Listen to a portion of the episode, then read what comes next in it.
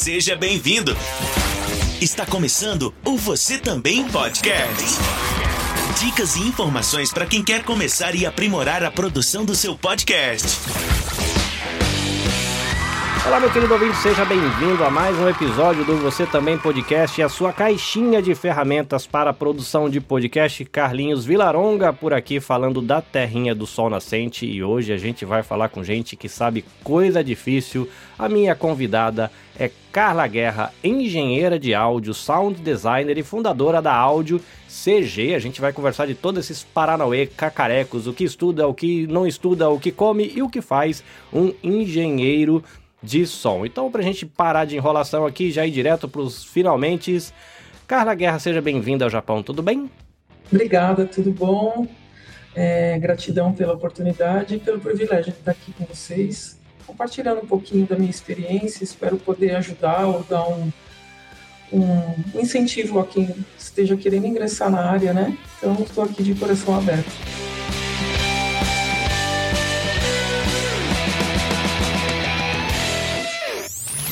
Você também podcast.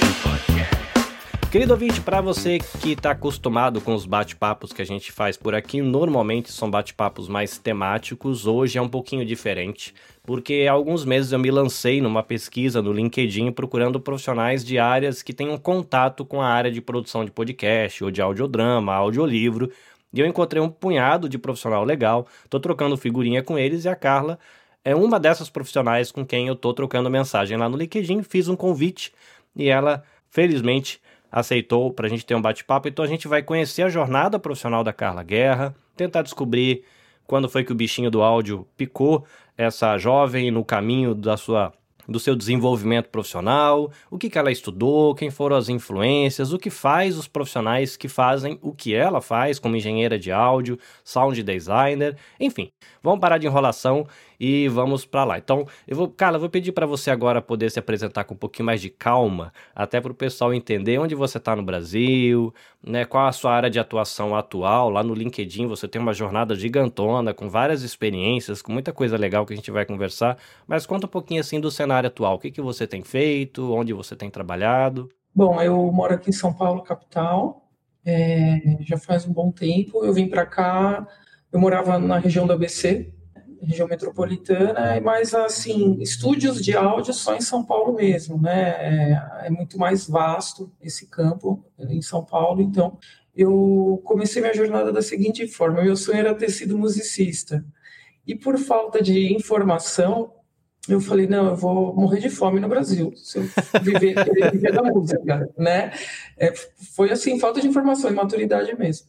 Mas o que, que eu, eu pesquisei eu falei, não, eu quero fazer algo voltado para música, voltado para arte, já que eu não vou fazer música. Eu tocava já, tocava guitarra, violão, e comecei a pesquisar e eu comprei a, a minha primeira revista Áudio, Música e Tecnologia. E eu lá lendo a revista, buscando informações sobre estúdios, eu queria ingressar nesse meio, nesse universo de estúdios, gravações, mixagens, eu não entendia nada, era totalmente crua no assunto. E daí lá eu, o, o editor da revista ele deu um, ele escreveu sobre ele ele falou olha eu sou engenheiro de som mas no Brasil não existe um curso de engenharia de som reconhecido. Então os engenheiros de som do Brasil são engenheiros eletrônicos que se especializam no áudio. Eu falei nossa então é esse o caminho.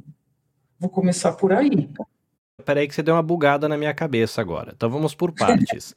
Primeiro que eu tô vendo aqui no horizonte, uh, do seu lado direito atrás, você tem uma Gibson, ou não? Tem uma Gibson é, e uma Samick que eu recém-comprada ali. Muito bem. E do seu lado esquerdo tem uma é Stratocaster que fala? Essa aí para solo, né?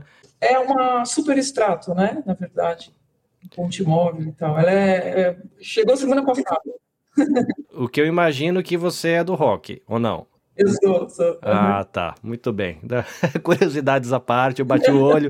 É que eu tenho um amigo meu que tem uma Gibson, ele grava podcast com uma Gibson no horizonte da, da gravação também. Eu falei, eu conheço naquele braço. Eu toco bateria e toco violão. Eu tenho um Yamaha acústico, é, aquele Silent Guitar, aquele que não tem o corpo. E eu tenho uma bateria da Yamaha também, que no momento ela tá desmontada porque a gente tá sem espaço no apartamento. Dá uma uhum. dó no coração, porque bateria aqui não dá para não. Mas agora você me deixou curiosa, voltando para a parte da engenharia de som, Porque quando fala de engenheiro de som, na minha cabeça, eu sempre imaginei só a pessoa que trabalhava com a informação áudio. E você está dizendo aí de que a luz que te deram, né, quando você leu a matéria, você falou de uma pessoa que mexe com eletrônica e que é. Agora você bugou minha cabeça, porque eu não, faz, eu não tinha nem me cogitado o físico da coisa. Para mim, eu estava imaginando que engenheiro de som era uma, de repente, uma profissão muito nova que para quem trabalha com digital áudio estúdio. Explica melhor esse trem agora, fiquei curioso. Então, na verdade, é, como eu falei, não tinha muito acesso à informação antigamente, né? Eu me formei em engenharia, eu, eu entrei, na verdade, assim, eu saí do colégio, né, na época era colegial, e agora é ensino fundamental, né? E me formei em 1995. E eu queria prestar vestibular, eu falei, não, música não vai rolar, né, aquilo que eu falei, não quero passar fome, eu quero ter uma estabilidade, e fui pesquisar essa questão da engenharia de som. Então, eu comprei essa revista, vi isso, eu falei, bom, é, então é esse o único caminho que eu tenho, fazer engenharia eletrônica e depois me especializar no áudio. E eu fiz essa, essa jornada, né, eu prestei vestibular, entrei na faculdade de engenharia elétrica com ênfase em eletrônica, foram cinco anos é, bem intensos de estudo, eu fiz na FEI, na Faculdade de Engenharia Industrial, na região de São Bernardo do Campo. Me dediquei ao estudo 100%, mas, assim, o meu, meu foco era, após eu me formar, eu vou fazer um curso de áudio. Eu dei uma grande volta, talvez desnecessária, mas conhecimento nunca é demais, não é perdido e um diploma de engenharia é sempre bem visto, né? E eu nunca atuei na área industrial, eu não queria. É, nem cheguei a fazer estágio, né? Meus colegas de faculdade já fazendo estágio na área, eu não queria, eu queria ir para o áudio, eu queria trabalhar em estúdio, eu queria ter contato com música. E daí eu descobri o IAV, o Instituto de Áudio e Vídeo na Vila Mariana, já estava para me formar na faculdade. Eu falei, ah, eu vou, é esse o caminho, eu vou dar continuidade. E daí eu, eu me matriculei no curso de Fundamentos de Áudio e Acústica, um curso extensivo de seis meses. Fiz esse curso, e já procurando trabalho, né, buscando uma oportunidade de trabalho. E finalizando esse curso, o, o dono lá do IAV, que é o Marcelo Claret, né, já estou até fazendo propaganda, ele me ofereceu o curso de Pro Tools. Ah, legal. Porque ele falou, olha, o que abre portas hoje em estúdio é você saber mexer no Pro Tools. Então eu estou te oferecendo esse curso e ele foi super legal. Ele falou, olha, paga quando você puder, quanto você quiser, porque são cursos caros, né? Uhum. E daí eu comecei a fazer, já emendei o curso de Pro Tools, e na época também extensivo, estava fazendo ele o regular normal, só que ele tinha turmas de curso intensivo, que era em uma semana você fazia o curso. E ele viu minha dedicação, meu interesse, ele falou, cara, olha, você está fazendo extensivo, mas eu estou abrindo uma turma do intensivo, faz também, para reforçar ainda mais teu conhecimento e não vou te Caramba, você fez paralelo. Fiz duas vezes, assim, ele falou, não vou te cobrar nada. Eu falei, nossa, então, óbvio, vou querer. E eu passava a tarde, as aulas eram de manhã, de tarde eu continuava lá no laboratório de equipamentos, aprendendo, mexendo nos equipamentos. Então eu passei, mostrei bastante interesse. E o legal é que o IAV ele tem um convênio com os estúdios. Então, os estúdios buscam profissionais, estagiários, e eles indicam os alunos, já que estão para se formar. E eu fui indicada para trabalhar numa grande produtora que hoje não existe mais, que é a Voices Empreendimentos Musicais. Era uma, uma produtora que focada em publicidade. Então, uhum. eu comecei a carreira na publicidade, que é o que dá, dava, né? não sei hoje como é que está, mas dá mais dinheiro, porque a rotatividade de trabalho na publicidade é intensa. Né? Uhum. Né? Comerciais a todo momento ali acontecendo. Então eu comecei, eu fui chamada, comecei na Voices como estagiária, assistente de estagiária não, como assistente de estúdio mesmo. Comecei enrolando cabo, afinando guitarra, arrumando estúdio, organizando, ligando os estúdios de manhã quando eu chegava. Comecei crua. Você tinha saído da faculdade, fez o extensivo, me parece que pela linha do tempo, você é uma jovem com uns 22, 23 anos. Era, 22 anos, foi quando eu ingressei no estúdio, foi a primeira vez. E daí começou minha, minha jornada. E, e é legal assim, você faz o curso, mas você vai aprender sempre na prática. Né? Uhum. Né? E o bacana da publicidade é que você pega muita agilidade e velocidade, porque é tudo para ontem. Publicidade é loucura. É diferente de você sentar e gravar um disco. Uhum. Você tem tempo, tem como regravar, refazer e tal. Não, publicidade é, é linha de produção. E eu sou da época de sonorizar beta. fita beta, a fita DAT, fitinha, não era CD, não, CD veio depois, não era MP3, Wave, AIF, arquivo de áudio que você mandava mix pronta, era tudo no analógico, a gente sincava o Pro Tools com, uma, com um aparelho de Betacam, você disparava, pro, é, disparava beta, acionava o Pro Tools para mixagem ser gravada na fita, e daí dali ia para as emissoras de TV. Vamos dar, um, vamos dar um passo atrás aí, que tá ficando divertido esse papo. Mas só me diz o que, que é a tal da fita beta, que na minha cabeça a imagem que veio é aquele rolão solto que você coloca naquele aparelho é. gigante, não tem nada a ver com isso. Não, é gravador de fita para disco e tal, ah, não é ok. é isso. É, a Betacam, imagina uma fita. Lembra a fita é, de VHS, de videocassete? Aquela grandona, é, tá, ok. É, assistir filme na TV. Uhum. Imagina uma fita dessa, um, é, um pouco maior, vai, com uma resolução de imagem muito melhor. Tá? Então, tem um aparelho gigantesco que reproduzia né, a imagem dela com o áudio já. Então, o que acontecia? A gente fazia todo o trabalho da mixagem de um comercial, por exemplo, é, Itaú. Aliás, essa produtora que eu entrei, era, nós éramos os responsáveis pelo tema do Itaú, foi composto lá por muitos anos. Itaú era o nosso maior cliente, um dos. Né? Então, nenhuma outra produtora de áudio podia fazer a, a trilha do Itaú. Nós éramos os donos da trilha. Tanto Itaú normal quanto Itaú Personalité, Itaú Card, tudo. Uma curiosidade de leigo mesmo. Essa fita beta uma vez que você gravou a imagem, ela permitia que você gravasse o áudio sem destruir o que você tinha gravado antes. É isso que você falou de sincronizar e e retrabalhar. É, é porque eu estou imaginando é, no eu só eu não, nunca vivi a parte do analógico, então eu estou uhum. imaginando uhum. o digital. Se eu gravo o vídeo, depois eu abro a faixa embaixo para ir trabalhando as faixas de áudio efeito. E essa fita permitia que você fosse colocando essas camadas sem destruir o que estava lá. Era a função dela, vamos colocar assim. É, deixa eu tentar voltar um pouquinho para você entender como que era o processo, né? Chegava a fita, a fita beta para gente da produtora de vídeo. Uhum que é onde eles faziam as filmagens dos comerciais, produziam, e eles mandavam para nós, da produtora de áudio, para fazermos a sonorização. O que seria a sonorização? É, colocar locução, gravávamos o locutor lá no estúdio, fazíamos os efeitos sonoros, a sonoplastia, e tinha os produtores musicais que trabalhavam com a gente, que eles faziam as trilhas sonoras para os comerciais. Então entrava a agência de publicidade dando briefing, olha, eu quero uma trilha com esse esse perfil, com essa referência, eu quero, um, um, sabe, um, um, tipo de efeitos sonoros mais lúdicos ou mais realistas. É, tinha até umas piadas internas do áudio, ah, eu quero um, um efeito mais azul, né? Como assim? Tinha umas brincadeiras que a gente tinha que driblar para saber o que, que o, o diretor queria. Então, assim, chegava a fita para gente, muitas vezes só com o som direto captado da filmagem, que é o som direto, que é, é o diálogo, uhum. né, dos atores. E muitas vezes esse diálogo vinha ainda numa fitinha separada, que chama DAT.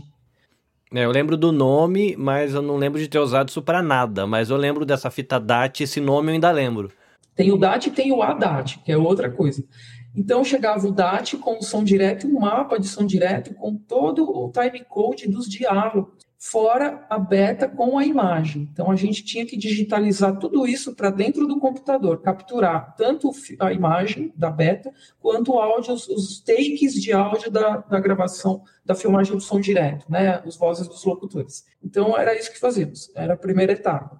Pronto, digitalizamos a imagem dentro do Pro Tools, que o Pro Tools abre, né, o vídeo junto, e os áudios do, do som direto. Tratávamos os, os, os, áudios do som direto, dos diálogos, porque muitas vezes ia muito ruído. É, e o primeiro elo do, do, do, do, processo de áudio é a captação. Uhum. Se ele não é bem captado, se não se usa um bom microfone, é, é difícil você é, fazer um milagre e deixar o áudio limpo. Assim. A gente tem os, os plugins né, da RX, da Isotope, que, que fazem muita coisa legal, mas é, tem coisa que não tem como, você tem que dublar depois. Você tem que chamar o autor para dentro do estúdio para dublar, porque o áudio captado na filmagem estava péssimo, muito vento, muito ruído, nem tudo dá para salvar, né? Só que o pessoal da agência ou da produtora de vídeo acha que a gente faz milagre. Não dá. eu tenho um amigo, ele é o Gabriel Tuller, ele faz podcast em São Paulo, é podcast institucional, acho que fala comercial, enfim, ele trabalha fazendo podcast para empresa, vai lá filmar o CEO e faz o videocast e tal. E ele fala, galera, quando ele dá workshop ou palestra, alguma coisa, meu, a edição começa na gravação. Se você estragou a gravação, esquece, não tem plugin para fazer milagre, entendeu?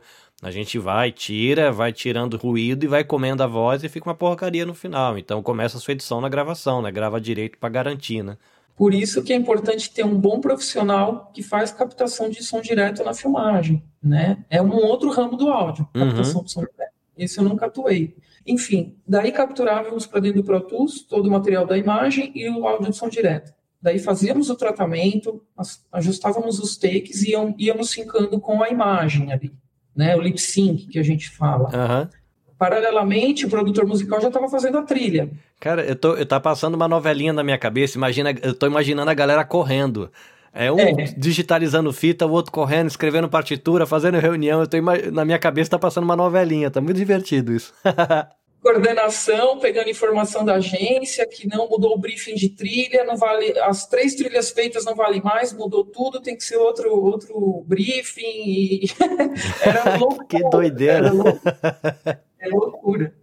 E daí também tinha que fazer os efeitos sonoros, som de carro passando, passarinho, passos, tudo que você vê numa, num comercial de TV uhum. ou filme, cinema, seriado, streaming, é tudo digitalmente inserido é, na DAW. Então, assim, pouca, algumas coisas é, aproveitamos da captação ali.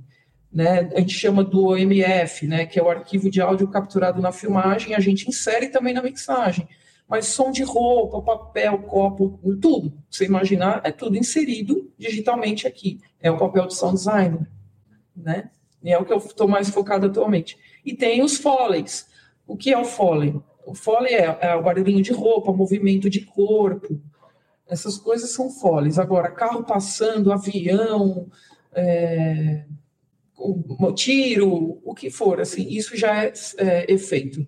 Tem uma, uma diferenciação entre foley, efeito sonoro, tem, tem um, um, uma separação. Eu tive um contato com um artista de Foley, pelo menos assim que ele se apresentava, ele fala, não, eu sou um artista de Foley, Foley porque eu é, atuo é, durante. Aí, sempre ele faz live no Instagram e o pessoal pergunta, fala, cara, pra que você fica perdendo tempo fazendo Foley em vez de você comprar um banco de efeito? Aí ele olha com aquela cara assim, tipo, pô, galera... Mas aí ele tentava explicar. Falei, gente, quando você vai fazer um efeito, se você pega do banco e coloca, é uma coisa. Você está sonorizando, está colocando. Né? Falo assim, eu atuo. Quando o artista está mexendo, eu estou mexendo. Quando o artista está andando, eu estou andando. Então, apesar de ser, vamos dizer, de certa maneira, artificial, é verdadeiro. É diferente de você tentar procurar entre 7 milhões de passos de um banco, um que encaixa com o peso do artista, aquela coisa toda, né? Aí, mas era legal, né? Ele mostrando é, a sala e as caixas de cacareco. Eu falei assim: ah, você vai ouvir o som de uma arma. Ele tá batendo um negócio, sei lá, é um negócio que não tem nada a ver, mas o ouvido processa e lembra o som. É engraçado, né? Essa questão do Foley é um. Me parece meio brincadeira de criança e imagino que é um povo tudo meio fora da caixinha, assim, né? Porque tem que ser completamente fora da caixa, né? Pra você, como é que eu vou enganar o cérebro dos ouvintes, né? Cara, é divertido isso. É, a gente mente muito, assim, no, a gente brinca, a gente mente engana todo mundo. Mas, enfim, era é assim, lá na publicidade a gente faz produção de foley também, mas são coisas pequenas, né? Para um comercial de 30 segundos, 60 segundos, 90 no máximo, uhum. ou institucionais de dois minutos, coisas assim, não é longa-metragem de duas horas, por exemplo. Então, dá para você ali produzir na hora um barulho de roupa, ali você grava, põe o microfone, grava rapidinho, já sinca com a imagem.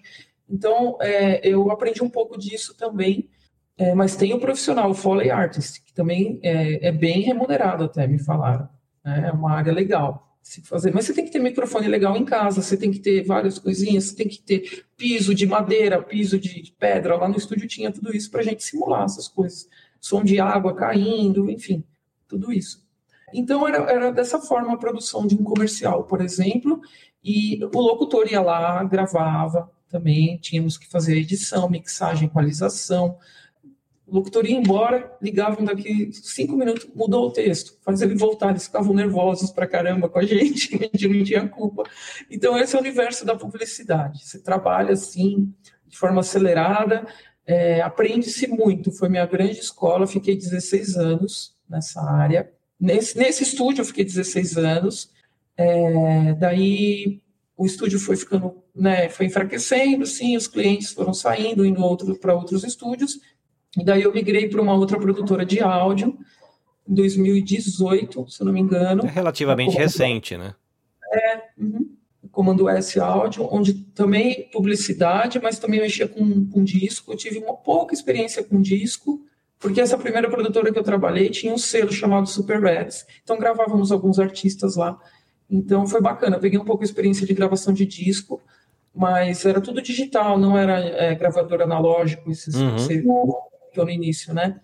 E então também foi uma grande escola, microfone à bateria, e, nossa, é um trabalhão.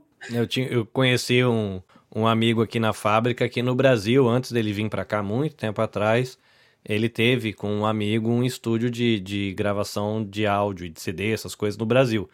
E ele falava, cara, a pior desgraça que tem é microfonar a bateria.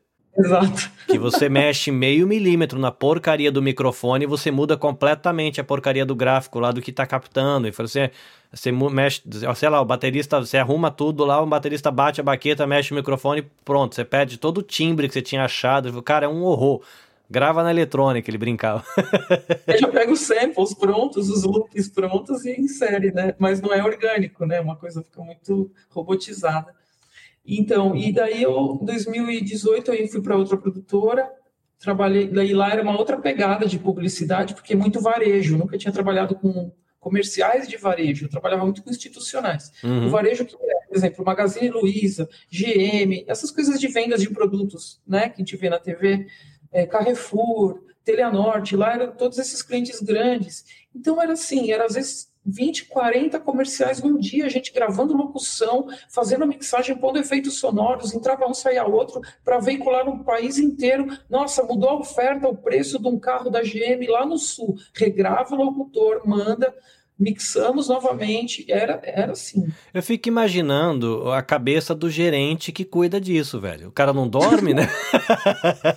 não, é, a gente fala que publicidade o povo não tem vida é, é, plantão de fim de semana. Eu tive amigos que pularam fora, falaram, cara, cansei. É, eu... Quando eu tinha 20, trabalhar 48 horas direto dava, agora cansei.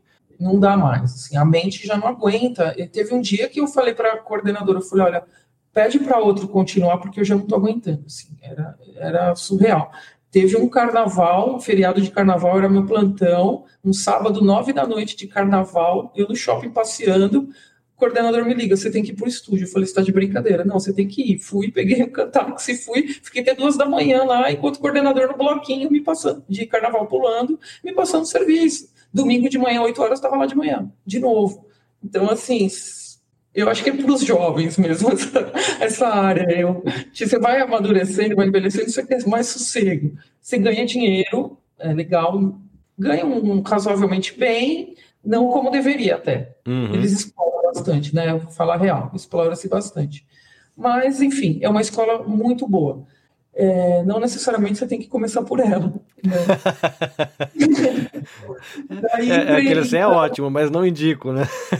é, tem que ter muita saúde mental e muita paciência. Mas, de qualquer forma, entramos na pandemia, em 2020, fui mandado embora desse estúdio. E eu falei, e agora, meu Deus? Muita gente foi cortada, porque uhum. acabaram as filmagens, né? Todo mundo em casa, não podia filmar, não podia sair. Então, o mercado foi muito afetado, demais, demais.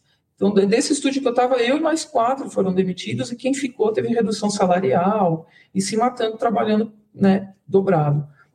Então, eu falei, agora vou ter que procurar trabalho. Daí, comecei no LinkedIn, mandar currículo, mandar currículo, montei meu portfólio, e, e, nada, pintava, começavam a aparecer uns trabalhos de publicidade, muitos frilas, uhum. daí eu montei um estúdiozinho aqui em casa, é, comprei uma interfacezinha de áudio, porque não tinha nada em casa, sempre trabalhei nos estúdios, eu nunca vi necessidade de montar em casa. É verdade, daí, né, porque pra gente que tá nesse universo pós-pandemia, todo mundo tem estúdios em casa agora, né, porque meio virou a vida de todo mundo, né.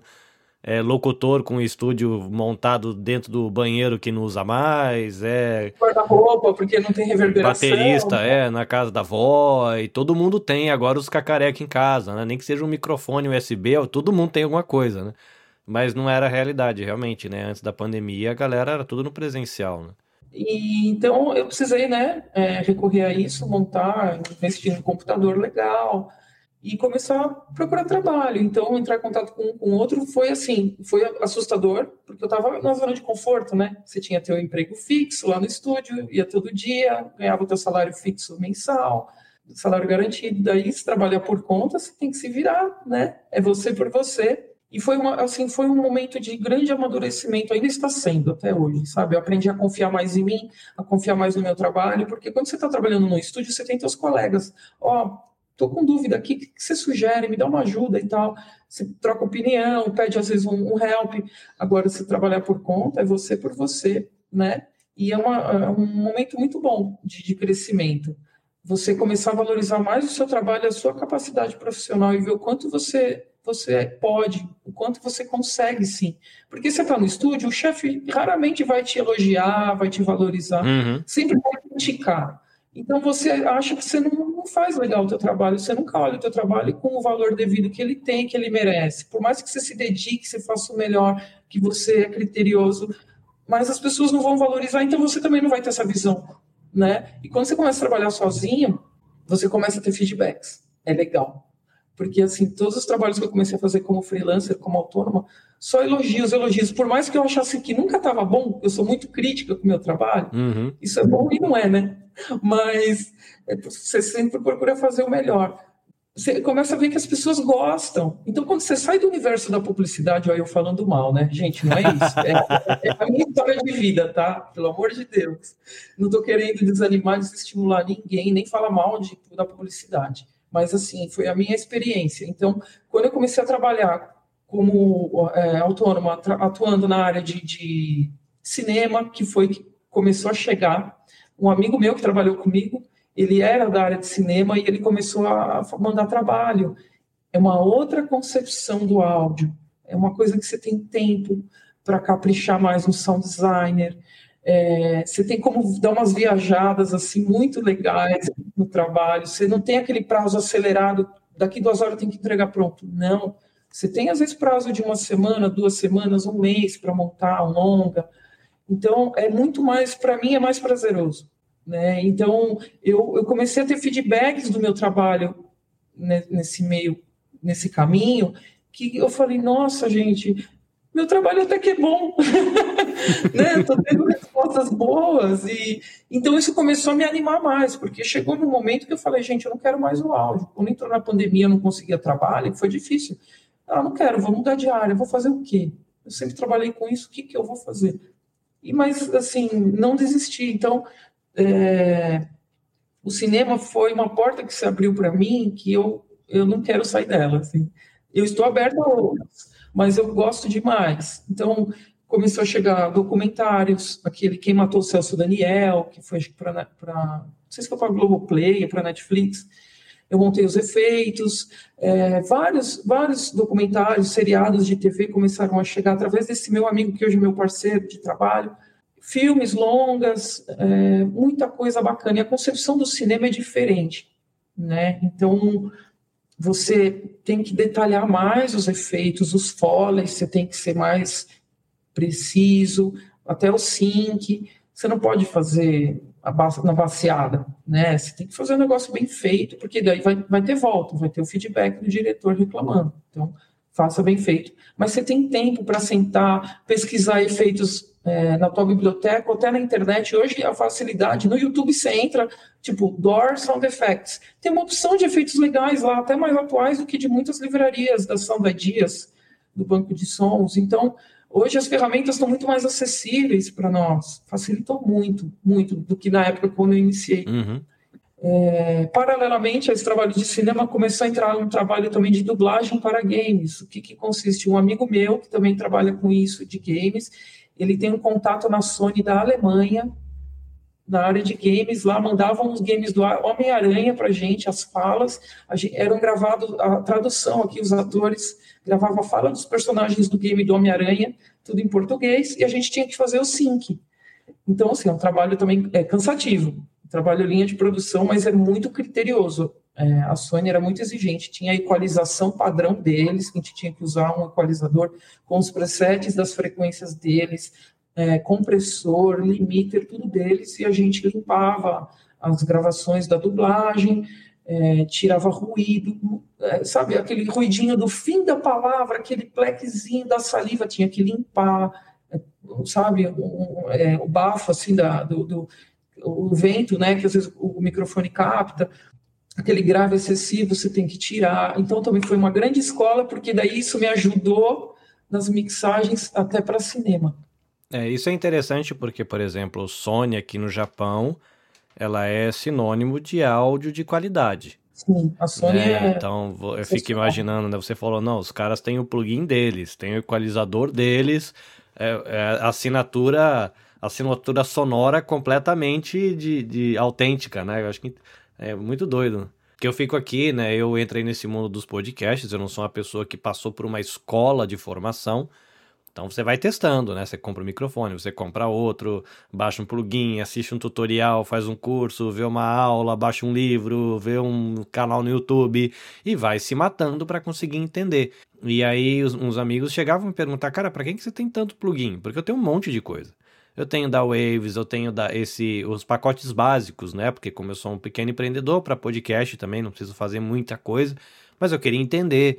E aí você percebe a diferença que dá de um, de um tipo de compressor para outro, de um tipo de limiter para outro, e você fica aí se batendo. Eu tô há cinco anos aqui e continuo testando as coisas e tentando treinar o ouvido para ouvir. Aí você ouve um, um filme, ou a minha esposa ela acha engraçado que eu vou assistir filme e aí eu consigo perceber né, o, o, o preamp do microfone do, do, da gravação. Eu falo, cara, olha que delícia de microfone. Como é que o microfone pode estar tá tão longe do cara e tá o brilho da voz? Ela olha pra minha cara e fala, sério que você tá nessa? Eu falei, cara, não consigo mais, entendeu? Primeira coisa, quando o cara abre a boca no filme, eu falo, velho, como é que pode essa porcaria desse microfone estar tá mais de um metro do cara e pegar com esse timbre que eu tô com o microfone na minha cara e não consigo colocar? Né? Que você fica é. se matando para chegar, você fala, cadê? Eu não... e, e, eu tô naquele processo assim de, como uma pessoa que não estudou, é meio tatear no escuro. Você ouve uma coisa e fala, cara, isso tá agradável, mas o que, que é que eu tô ouvindo? Porque eu não sei o que é.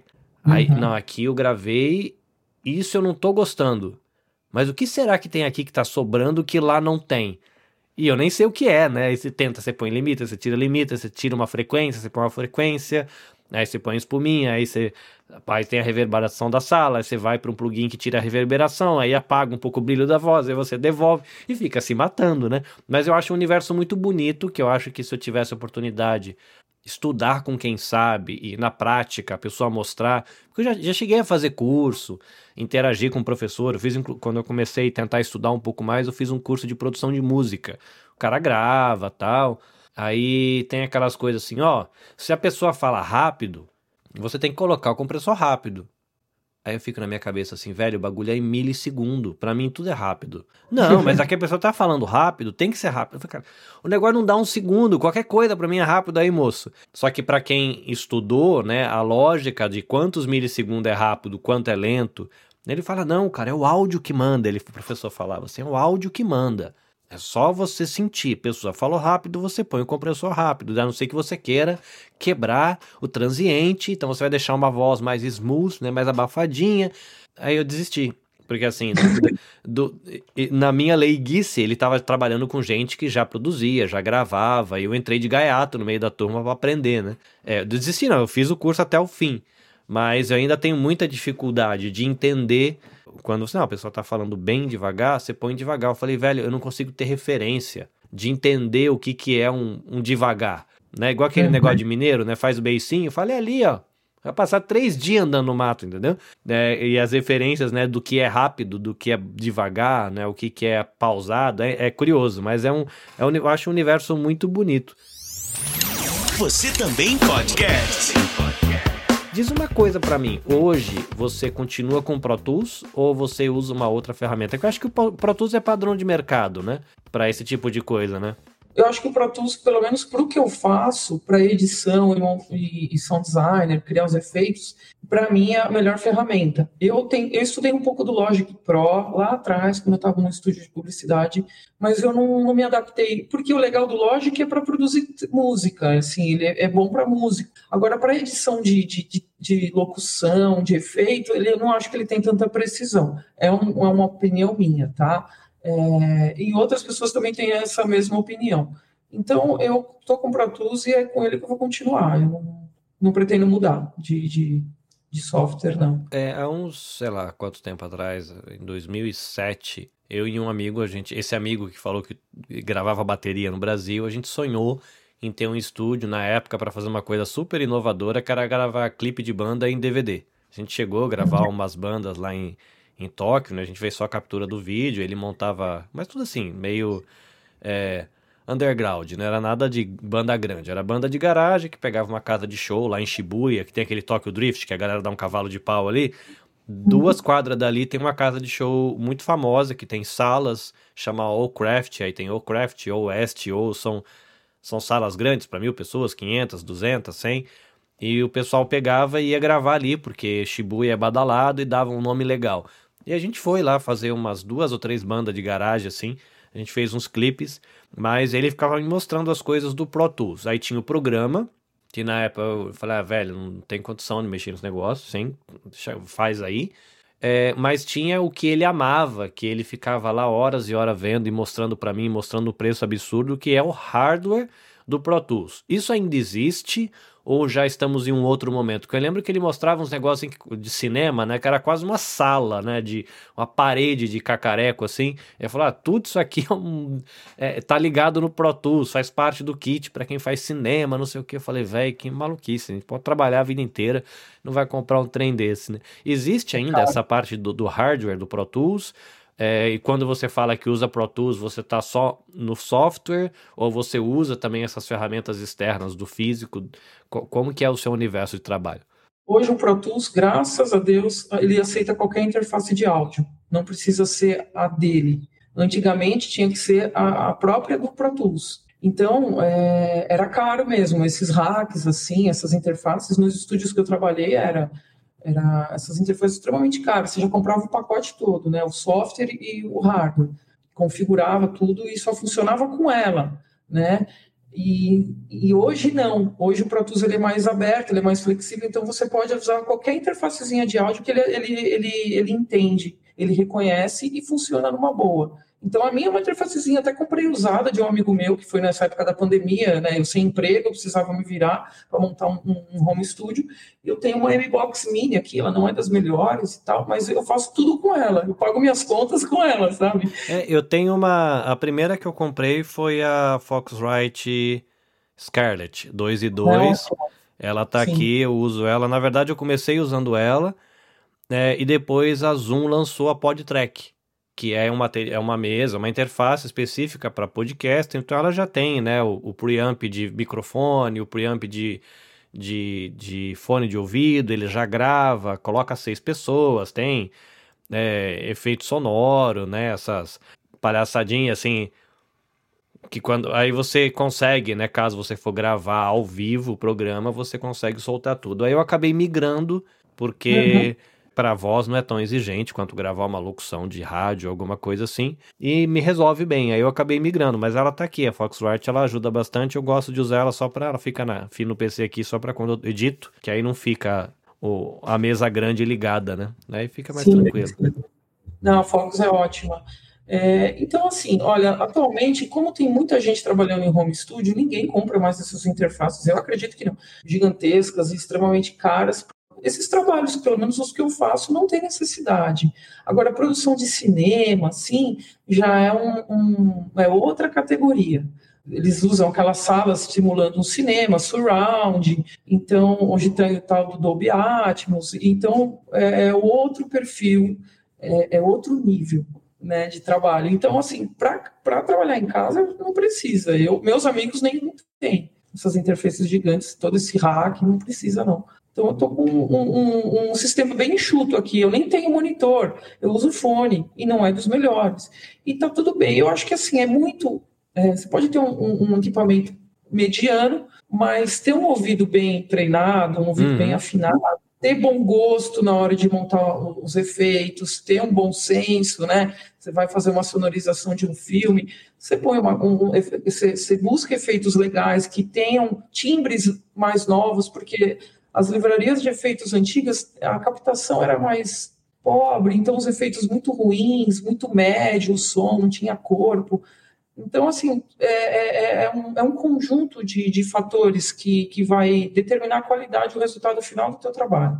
Então, você não precisa, você pode ter uma, o melhor equipamento de todos e não saber trabalhar, sabe? Não, não, não, ter a pegada, não ter o ouvido legal. Então, eu acho que tudo é, conta muito a bagagem, a história da tua carreira tudo que você aprendeu, tudo que eu aprendi, eu agrego ao meu trabalho. Que nem esse lance das dublagens dos games, o que eu aprendi com a equalização criteriosa de, de uma dublagem, eu, eu uso nos meus outros trabalhos atuais. Então, é isso, sabe? Você vai agregando, agregando conhecimento, teu trabalho vai ficando muito mais rico e de uma qualidade melhor. Então, você vai tendo um feedback, você vai sendo chamado para trabalhos maiores, né? Trabalhos de renome.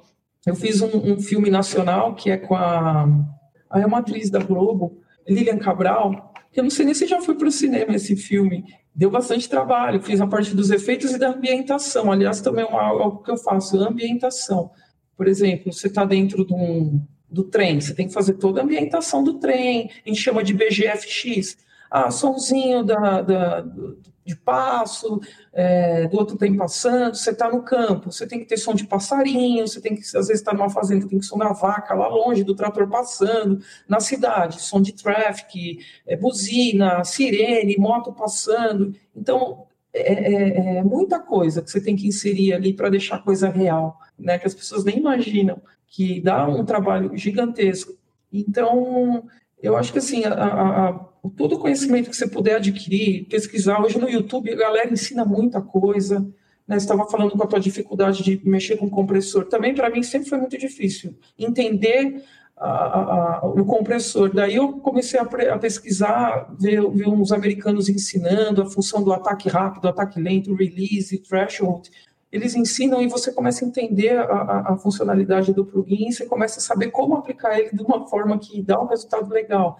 E assim, é, pegando o gancho do que você falou da tua forma de aprendizado, você vai tateando, você vai testando sons, eu acho sensacional, é uma forma de você treinar o teu ouvido. Porque se você lê, ah, é assim que usa um plugin, tem o um gráfico ali, frequência, taxa de amostragem, beleza, você usa, mas você lê, mas na hora da prática você não sabe como usar teu ouvido não está preparado. E agora a tua, a tua forma de aprender, eu acho também espetacular. Você aprende testando o som e teu ouvido já vai acostumando. Ah, se eu puser mais grave aqui, o som vai ficar dessa forma. Se eu puser mais médio grave, ele vai ficar dessa forma. Então, o teu cérebro já vai tendo referências de frequências que, que já, na hora que você precisar usar, você já sabe como usar o plugin. Então, é válido também, sabe? Acho que... É igual eu estou gravando aqui no, no quarto, né? É uma sala, né? Meu escritório fica num cantinho do quarto, na casa. Falo aqui, é um, apesar da parede ser de gesso, a estrutura interna ser de madeira, eu sinto que ele reverbera. E ele tem uma frequencinha ali para na minha voz costuma ser por volta de alguma coisa entre 150 e 250, que sempre me uhum. incomoda. Aí às vezes eu tenho um plugin que eu abro ele só para meter o, lá em cima a frequência, aquela agulhinha, né? Com o uhum. Q fechadinho, aí vou, vou, vou aí você tira aquilo, aí depois eu começo a equalizar. Lógico que aqui dentro tem trocentas frequências de reverberação, tem umas agudas que assoviam tal, mas uhum. eu não sei por que especificamente essa, que é por volta ali, que às vezes muda um pouquinho, dependendo se eu tô falando mais alto, mais baixo, mais perto do microfone, o microfone também nunca fica certinho no mesmo lugar toda vez, mas é engraçado, né, que às vezes você vai mostrar isso para alguém, tá vendo? A pessoa fala assim, tá vendo o quê? Aqui, ó. Aí que você vem, vem, vem, vem, você sente que dá aquela reverberada numa frequência, ouviu? é, é, engraçado. Aí hoje, é, uma coisa que eu acho que é boa, que tem me ajudado a desenvolver um pouquinho a sensibilidade no ouvido, que assim, eu trabalho no ambiente industrial, barulheira, empilhadeira, caminhão, só que eu comecei a trabalhar, há, sei lá, talvez uns dois anos atrás, com protetor auricular. Uhum. Então eu passo o dia inteiro com protetor auricular. Eu sinto que quando eu chego em casa agora, cara, o ouvido escuta até os agudinhos que tá lá no chiadinho e tal. Antigamente eu não ouvia nada, né? Que eu acho que o cérebro ele vai cancelando pra você não ficar maluco, né? A audição só fica saturada de algumas é normal. E é a melhor coisa que você tá fazendo. É isso mesmo. Você está protegendo a tua audição, porque a partir do momento que você vai perdendo é, o nosso ouvido, se você abusa muito, põe fone muito alto, você vai perdendo certas frequências e não regenera, nunca mais volta, né? Por isso que é importante até, puxando essa, essa informação, nós do, do áudio, a cada seis meses fazer, é, fazer uma lavagem no ouvido. É importante, sabe? Fazer uma audiometria, passar num otorrino, é legal fazer isso, faz tempo que eu não vou, mas é bom né? Porque é o nosso instrumento de trabalho. Então, é importantíssimo cuidar da audição.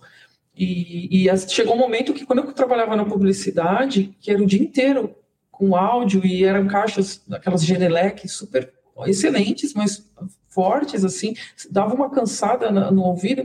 Eu chegava, eu dormia com um protetor auricular à noite, com tampão. Eu passava a noite com aquilo, o ouvido tampado, para, sabe, dar uma descansada, porque realmente é essencial, a gente manter a saúde auditiva, né? No teu currículo no YouTube, né, você citou aí documentário, citou longa-metragem, citou game e tem várias outras coisas que você coloca ali como experiências que você teve. É, desses todos os trabalhos, desde a época lá do primeiro estúdio de propaganda, depois do curso de áudio, tem algum que você guarda no coração que foi especial? Assim, ah, esse aqui foi uma vivência que por algum motivo te traz um registro de memória legal? Tem algum que te marcou de maneira, enfim, que não sei se por porque foi divertido ou porque foi emocionante ou só porque, sei lá, porque simpatizou com o projeto? Teve algum que tem uma, um lugarzinho especial no coração? Tem, tem um, é, era um que foi para o YouTube, veiculou no YouTube, que era da Amazônia, eu não estou lembrando agora o título, que falava dos rios voadores da Amazônia, de preservação, assim, foi, foi lindo, assim, foi sensacional fazer aquele trabalho. É, fiz toda a parte de ambientação da floresta, as, as aves passando, e foram vários episódios, cada um com tema, voltado para a natureza. Teve os botos, fizemos sobre os botos, sobre as tartarugas marinhas, o projeto Tamar. Então, essa, esse trabalho voltado mais para a natureza, assim, me deu muito, muito prazer, muita satisfação em fazer, é gostoso de fazer. Diferente, por exemplo, você pega um filme que é. Teve um que eu fiz agora, um seriado, que era um tema meio de terror, assim, então fica. É meio pesado, assim, sabe, meio obscuro. Então, você não vê a hora de terminar, né, assim, o trabalho. Tem umas coisas que você entra, acho que naquela vibração né? E, e daí você, quer finalizar logo, se ver livre logo do trabalho. Então, mas esse da Amazônia que eu fiz foi, foi bacana. Foi um dos últimos trabalhos que eu fiz no, na Voices, na produtora de áudio primeira que eu trabalhei. Então, esse, esse marcou bastante. E agora esses de cinema que eu estou fazendo, eu trabalhei no Reis Garrits, que foi para Globoplay, então são, é muito legal, parte com música, gosto muito. Fiz o Bloob recentemente, também são seriadozinhos da Globo. Uhum. Acho que fiz para Discovery também. Teve um outro que eu fiz sobre veterinários, que veicula no YouTube. Né? Alguns veiculam só no YouTube.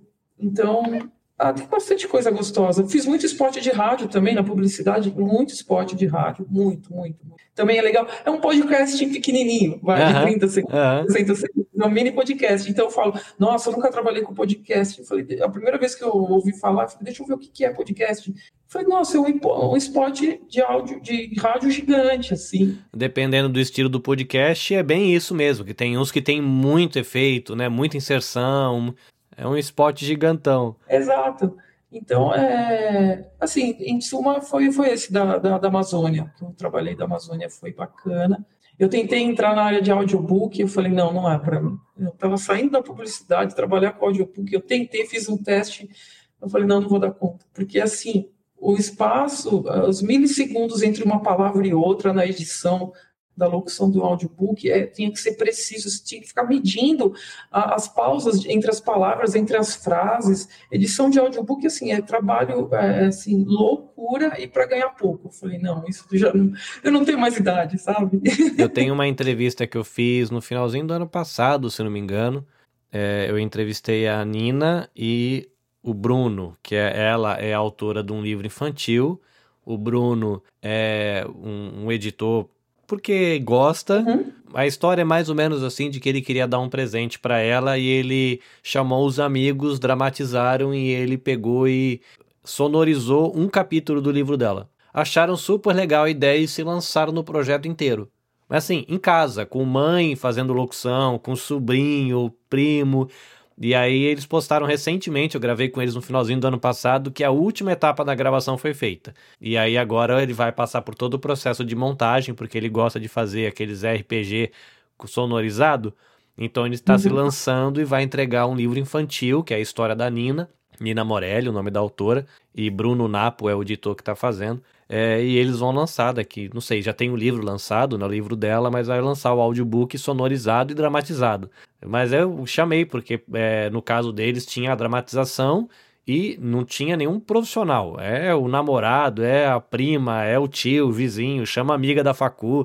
E eu acho muito engraçado, assim, a aventura deles, mas eles falam, cara, é uma maluquice, né? Porque você tem que ficar repetindo fala, tem que ver se a garganta tá igual. E assim, lógico, é doméstico, né? Não tem toda aquela rigidez de um uhum. estúdio que tá prestando um serviço.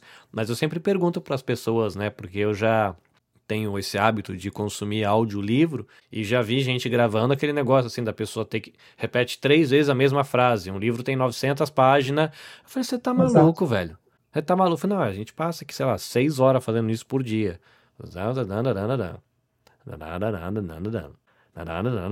Aí o editor pega metade de uma frase com o meio da outra e o final da outra e faz uma. Eu falei, você tá é, doido? Publicidade é isso também. Tem muito isso. A gente faz umas mágicas. Ah, o locutor gravou um O no final da palavra, mas era um A. A gente consegue roubar de uma outra palavra e inserir ali, ninguém percebe nada. Ou, ah, o locutor não pode gravar, mas mudou uma palavra do roteiro. Pega alguém lá do estúdio mesmo, grava, a gente mexe no pitch da voz, deixa mais grave no mesmo timbre do locutor e vai, passa batido. Pô, nem percebe.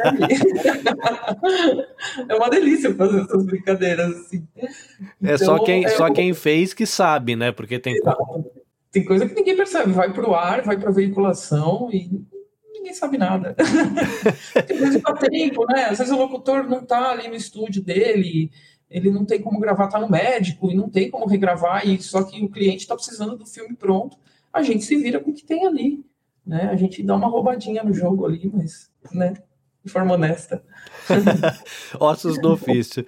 Para quem ouviu essa história toda e achou esse universo que você apresentou para gente legal, tem algum tipo de literatura que você indica? Ou, no caso, a gente né, tá aqui do outro lado do planeta, então tem muita coisa física em São Paulo, capital, que a gente não vai ter acesso. Mas tem algum profissional que você sugere que a gente tenha contato? Ou algum canal, ou algum curso online que você fala, pô, isso é legal, ou enfim, um, um estúdio, um documentário, sei lá. O que, que te vem à mente assim que poderia é, a pessoa que se interessou por essa sua história e essas experiências que você teve quer conhecer mais, o que, que você indicaria? Olha, é, de acordo com como eu comecei, eu, eu precisei fazer um curso, porque eu, eu, achava que só ia aprender fazendo um curso. Então, eu fui lá no IAV, Instituto de Áudio e Vídeo, na Vila Mariana. E eu recomendo. Se alguém quiser começar aprendendo tanto a parte conceitual, a parte teórica, porque tem física também, você tem que. É, matemática, não é só ouvir. Você tem a parte teórica, que você tem que aprender os conceitos do áudio, da acústica, frequência, cálculos são feitos. Se você quiser se aprofundar, busca um curso, um, um sabe, um instituto de áudio, tem vários hoje, não tem só lá. Depois disso lançaram-se vários, mas lá foi onde eu comecei. Muita gente começou lá e é uma boa referência. Eu não sei se eles estão ministrando cursos online, talvez sim. É, eu acabei de, você está falando, eu acabei de abrir aqui, ó. É, IAV, uhum. é, cursos online, curso novo, conceitos fundamentais de áudio e acústica online, somente a parte teórica. Curso novo, masterização de áudio para streaming, somente uhum. aulas gravadas. Mix in the Box, somente aulas gravadas. E aí tem os cursos presenciais. Mas enfim, tem aqui três cursos novos, tá bem na home. Eu vou até depois dar uma olhada, que é legal, interessante conhecer, né? E, e ter contato com o material. Vou dar uma olhada, quem sabe conseguir contato com o pessoal lá também para fazer uma amizade, trocar uma figurinha. Ah, obrigado vale não conhecia, não conhecia esse instituto, não. Então foi legal saber que existe. Foi acho que nos primeiros. Eu sei que no Souza Lima, Faculdade Souza Lima, se eu não me engano, Faculdade de Música também tem curso de áudio. O, I, o, I, o EMT, Instituto de Música e Tecnologia, tem, além de cursos de instrumentos musicais, tem de produção de áudio. É, hoje em dia, vários lugares estão dando cursos de produção. Até faculdade, acho que a Embi Morumbi também dá curso de nossa, agora me fugiu o nome, desculpa. Voltado para a área de, de estúdio mesmo, de mixagem. Na minha época não tinha nada disso, infelizmente. Tem bastante coisa. Se você puser ali no Google, aparece muita referência. Eu, de que eu ia ver porque foi onde eu fiz e foi uma excelente escola. É, outra, outra sugestão, você vai no cinema, por exemplo, agora eu estou puxando mais a sardinha para minha área, né? Presta atenção nos efeitos, assim, tenta, tenta focar um pouco nos efeitos, assim, como é produzido, é, a complexidade que é feita, e tenta pegar, buscar quem já trabalha na área, é até legal fazer isso, pega ideias, fala, pô, olha o som do carro explodindo, olha como eles puseram, você soma efeitos e tal, você começa a ficar mais atento a esse universo. Né? Até, até comerciais de TV. Eu, eu, não posso ver um comercial de TV que o sync labial está fora. O ator falando e o áudio está atrasado. eu enlouqueço. Porque é em frame, né? Você ajusta ali, faz a sincagem em frame. E as pessoas conseguem mandar para o ar essa coisa fora. A boca não coincide com o áudio. Eu falei, gente do céu. Né? Sei, eu sou tão chato, sou crítica essas coisas, porque eu fui muito exigida e cobrada nisso no meu trabalho. Uhum. fui muito exigida. Então, meu ouvido, assim, ele se incomoda de, de perceber certas coisas. Então... É uma coisa que eu, eu peguei o hábito de fazer, não é sempre, mas de vez em quando eu faço, é assistir seriado ou assistir filme com fone de ouvido. Legal. E é assim, porque tem, tem coisa que você quer ver só porque você quer ver, tiro porrada de bomba e não deixa pra lá, é só para relaxar. Mas às vezes eu tô curioso de ouvir e ver o que, que o pessoal colocou de, de efeito, como foi, sei lá, e você entra no metrô, aí você tem aquele ambientação do metrô, aí eu já fico percebendo, olha só, eles colocaram, parece que tem só umas quatro pessoas andando aqui, tem 500. Mas assim, é o suficiente para enganar o teu cérebro, mas você percebe que se eu fosse ouvir real, não estaria assim. Só que aí eu já, o meu ouvido já começa a perceber, né? Falar, ah, é, mas aí, fico, aí eu fico imaginando assim, cara, é, a cabeça de vocês, engenheiro de som, também é uma terra da fantasia, né? É. Porque você pega um negócio que não tem nada ah, não, eu vou imaginar que, porque às vezes a cena nem tem isso, que lá fora vai passar uma ambulância, aí as crianças vão passar correndo com a bola. Eu falei, cara, esse, esse povo. Latindo, é isso. É... Você inventa um mundo que não existe, né? Exatamente. A gente tem que imaginar como seria e, e, e inserir para ficar uma coisa real, né? Ela chama os BGFX, né? Que a gente chama os background. Então, é, é, é, por exemplo, eu gosto de fazer uma, uma comparação assim interessante dois filmes, Star Wars e Odisseia, 2001. Qual que é mais prazeroso de assistir? O Star Wars, que tem som de laser, nave explodindo, bombas, caras se matando no espaço, guerra estelar, ou Odisseia, aquela coisa parada, muda, que dá um tédio, né? Então, assim, o áudio ele faz toda a diferença. Então, acho que quanto mais você cria, mais você enriquece, a imagem também fica mais gostosa de assistir, né? Então, para mim, cinema está sendo uma escola maravilhosa e, e serve para todos os campos de áudio. Por exemplo, que está muito também o binaural, né? Áudio uhum. binaural, ouvido e tal, que é uma concepção é, mais ampla ainda do que o surround. 5.1, 7.1, binaural, é, são caixas até no alto, então é legal também, é meio bacana. Esse eu, não, eu, tô, eu tô querendo entrar, o Dolby Atmos, né? Estou querendo começar a estudar isso também. Então, assim, as dicas é estudar, é, assistir filme, ver os vídeos no YouTube e fazer um network legal, sabe? Entrar em contato com pessoal, pessoas da área, com profissionais. O LinkedIn é uma grande rede onde eu conheci muita gente. Mando, mando meu currículo para Portugal, para outros países, porque né, acho que culturas diferentes sempre tem algo a agregar. Então, é isso assim, o que eu tenho para deixar de, de dica e quem quiser entrar nesse mundo, vale a pena, é bem gostoso. Você também podcast. Então, pra gente terminar, aterrizar esse aviãozinho, banda preferida? Van Halen. Os seus pedais de guitarra. feito personalizados ou comprados de marca? Não, eu comprei um, uma pedaleirazinha Moore, aquela G100 lá, porque eu tinha vendido todos os meus pedais analógicos um tempo atrás, vendi meus instrumentos, fiquei revoltado, não queria mais tocar. Daí eu comprei só uma pedaleirazinha, um Marshallzinho de 15 watts, e é isso. Pra brincar em casa só. Boa, boa. Não tá com banda no momento? Não, não, não.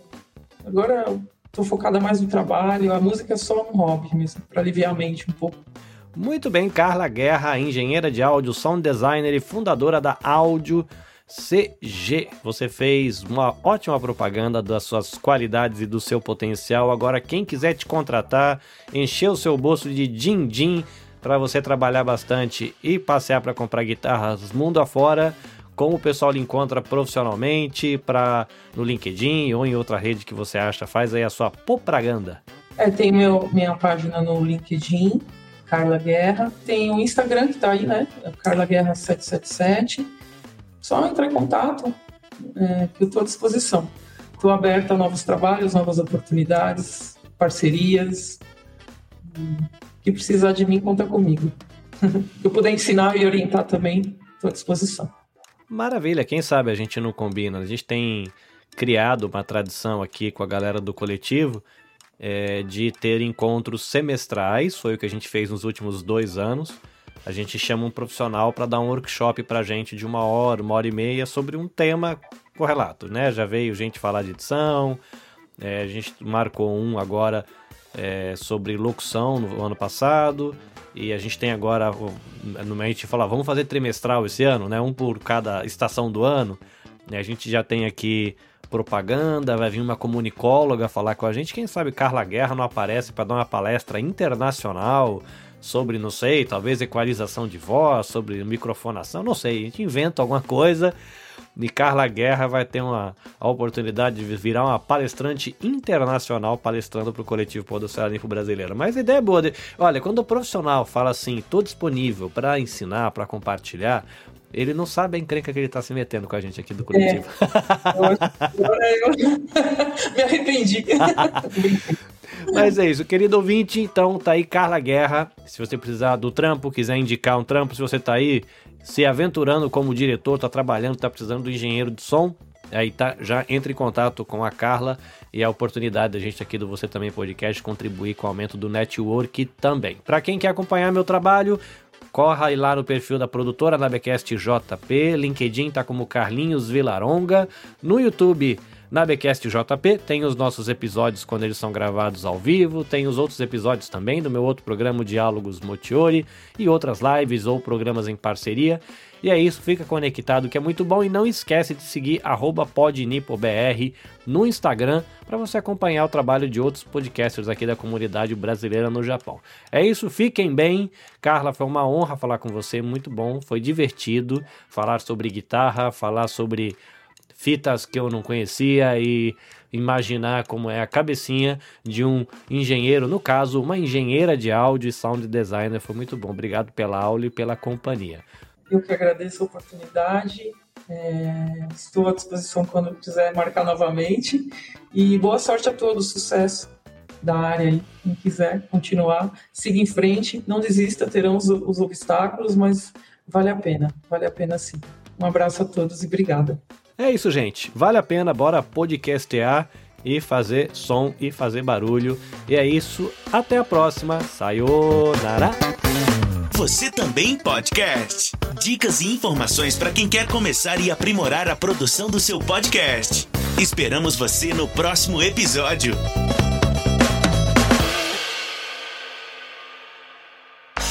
Este episódio foi editado pelo Nabecast. Saiba mais em www.nabecast.jp. Nabecast, conectando pessoas, desenvolvendo amizades, construindo parcerias e compartilhando vida através de podcasts.